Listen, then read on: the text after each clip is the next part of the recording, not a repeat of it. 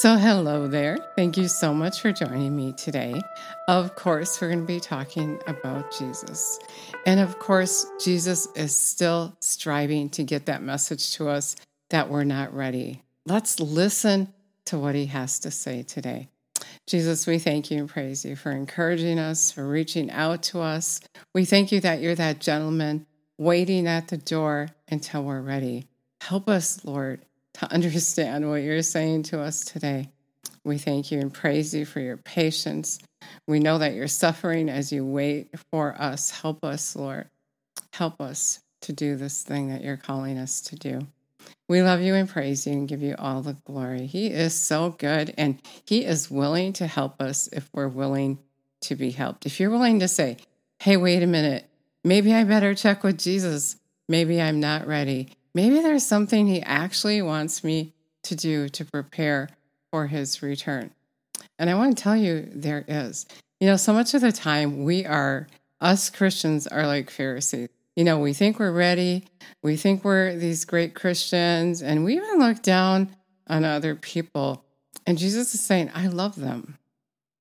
I love all of you. Not one is greater than the other, right? And so I wanted to talk to you today about what he was talking to me about, and that is that rich man. You know, he came up to Jesus, and I think he was gloating. I was, I'm, I'm thinking he was expecting Jesus to say, "Oh yeah, you got it all together," because he came to Jesus and he said, "What do I have to do to have eternal life?" And Jesus looked at the man and he loved him and he said, "Give away your stuff and follow me. Sell your stuff to the poor and follow me." And the man was just amazed at that response. That's not what he was thinking was going to happen, but Jesus told him the truth. And what is that about? Why, why would Jesus ask him to do that? Why should he sell all he has and give it to the poor? Because if you love Jesus, you're going to give your life away. You're going to care about what he cares about. And until we do that, we really aren't ready. Jesus might be asking you to give your stuff away, to leave that old life behind and follow him, to live a new life committed to him to care about what he cares about, to care about that man on the street, to care about that person who struggled all their life and they still don't have anything to eat.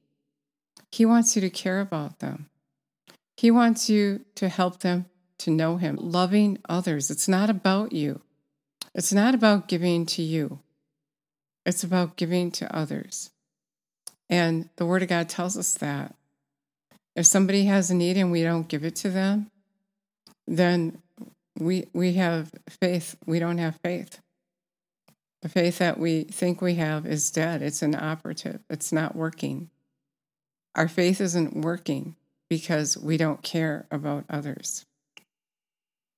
Jesus said um, to the man, He said, looking upon him and loving him, He said, You lack one thing, go sell all your stuff now, keep in mind, he was asking how to have eternal life.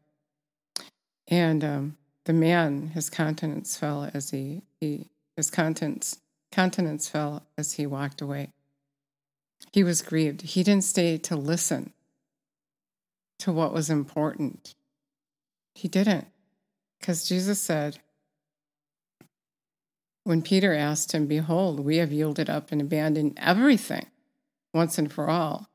And he said, and he said, Truly I tell you, there's no one who has given up and left houses, brothers, sisters, mother, or father, or children, and lands for my sake, who will not receive a hundred times much more in this lifetime. It's going to pay you back. He needs us to go for him. Is he asking us to give it all up for him? To lay down our life for him? He is. That's what he's asking us to do. He's asking us to lay down this life and live his life. He's asking you to forget about yourself and start thinking about what he might be thinking about. Come become engaged with him. Are we going to marry him? Then we have to become engaged with him. Start thinking about what he's thinking about. Listening to him. Knowing what he's feeling what he's going through as he waits for us. That's what it's about. If you love Jesus, If you love him with all your heart, all your soul, and all your mind, then you got to know what he's feeling, what he's thinking, what's bothering him. Let him tell you things to come. Let him tell you that it's just about over and you're acting like a Pharisee. Oh, we got these fancy churches, these fancy clothes, and that's all fine and dandy. But who are we le- leaving on the street? Jesus got kicked out of church because he wasn't like them. Is he asking us to take it to the street? He is. He's saying, let it all behind. Jesus told that man to follow him. And what was Jesus doing? He wasn't in some fancy church. He was on the street, just loving people, just loving people. And that's what he's asking us to do to put all your stuff aside. Stop worrying about what you're going to eat, what you're going to drink, and what you're going to wear. Stop being that rich man. Stop being that rich man because you know where you're going to end up. What about Lazarus? What about the, the, the man dressed in fine linen? He was just gorging himself. And that poor man, Lazarus, was at his gate. Even the dogs knew what to do. They cared for the man. They licked his sores. But that man cared nothing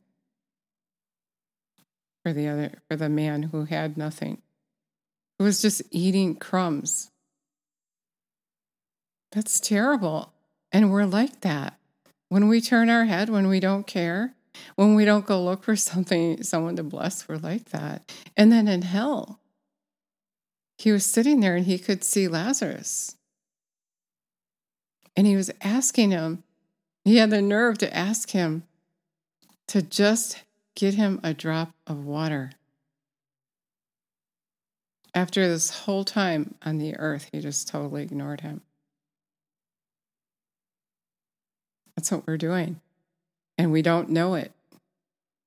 And I'm the one to tell you, I guess, if you didn't know it. If you don't care for others, you're going to hell. If your life is about you, you're going to hell. If you can't lay it all down for Jesus, if, if he's asking you to lay it all down for him, I don't know what he's asking you. We're, we're all in a different place. But whatever he's asking you to do, if you say no to him, if it's all about your stuff and you and just your family, then you're saying no to him, you're ignoring him. And on that day, he's going to ignore you. He's going to say, Away from me, I never knew you.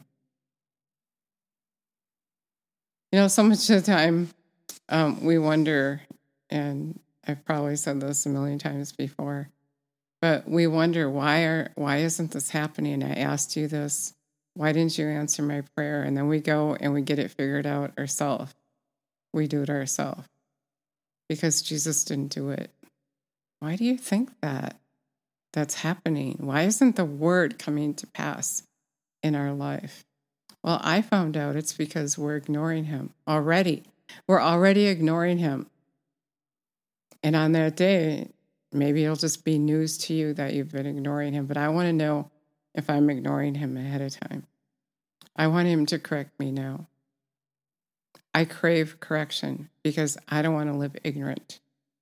I don't want to be serving myself. I don't want to be like a Pharisee, which I could see I was. You know, we think they're so bad and and um, we compare ourselves to them as not like them, but we are. When we won't lay it all down like Jesus did, when when we won't carry our cross, you know, so many people think carrying their cross is being sick and taking whatever the enemy puts upon us, but that's not it. Carrying your cross is laying down your life for another. And if we do that, we're not going to be sick. But when we don't have those blessings in our life, it's because we've been ignoring Jesus. It's not that his word isn't true. It's not that by his stripes we were healed isn't true. It's that we're ignoring him. My son was born with a birth defect, and I started seeking him, and he said, Your, your son will be healed as you change your life to live it my way. Why is that?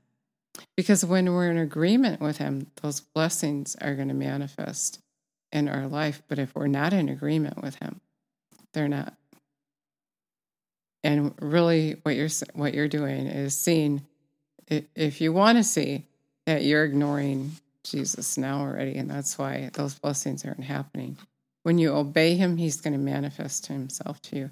When you obey Him, you're going to see those miracles that we saw in the Bible. And if you don't obey Him, you're not going to see it. We're just not going to see it because we're already ignoring Him. And then on that day, you're going to hear it verbally, face to face. Jesus is going to say, Away from me, I never knew you. Away from me. He's hurt that you ignored him. He's saying, Away from me.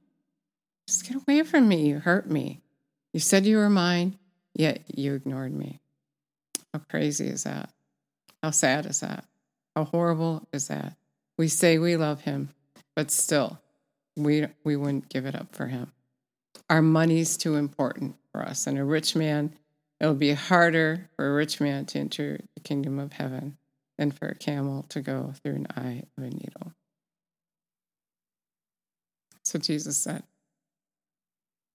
We don't think hell is real. People think everyone's going to heaven, and that's not true we say this prayer and we think, oh, good, I got my ticket to heaven, but that's not true. We have to conform into Jesus' likeness or we're not going to fit into heaven. We're not going to we're not going to fit in. We're just not going to fit in. We're going to be like the rich man. We're going to we're going to be like the Pharisees. We're not going to be like Jesus. He's like like the word says, he's not asking you to go without He's asking you to put him first, and then he will add to you. He'll give you what you need. And, and the things that you're striving after aren't going to be that important, aren't going to be important to you at all anymore. You just want to make sure that you're right with Jesus. You want to live his way because the more you give up and the more you know him, the more you're set free and the more you want more. You just want more of him. He's just too much. The other stuff is temporary and it's a trap. So let him correct you. Let him show you. Revelation 3.19, he, he corrects those. He, didn't, he, he loves. He dearly and tenderly loves you. And he wants to correct you so you can see the truth. So you can be that overcomer. Revelation 3:20 says he is knocking at the door of your heart, and if you invite him in, that means you're going to heed his voice. He's going to come in if you heed his voice. So Revelation 3:20, I want to read that to you. Behold, I stand at the door and knock. If anyone hears and listens to and heeds my voice and comes in the door, I will come in and I will eat with him and he will eat with me. If you surrender to him, he's going to come and live on the inside of you and you will never be the same. So let's acknowledge him, Jesus. We thank you. We accept that invitation. We're asking that you come and live on the inside of us and teach us. We're willing to submit to you, to heed your voice. We love you. We praise you. We give you all the glory. So if you said that prayer, I'd love it so much if you let me know. Thank you so much for listening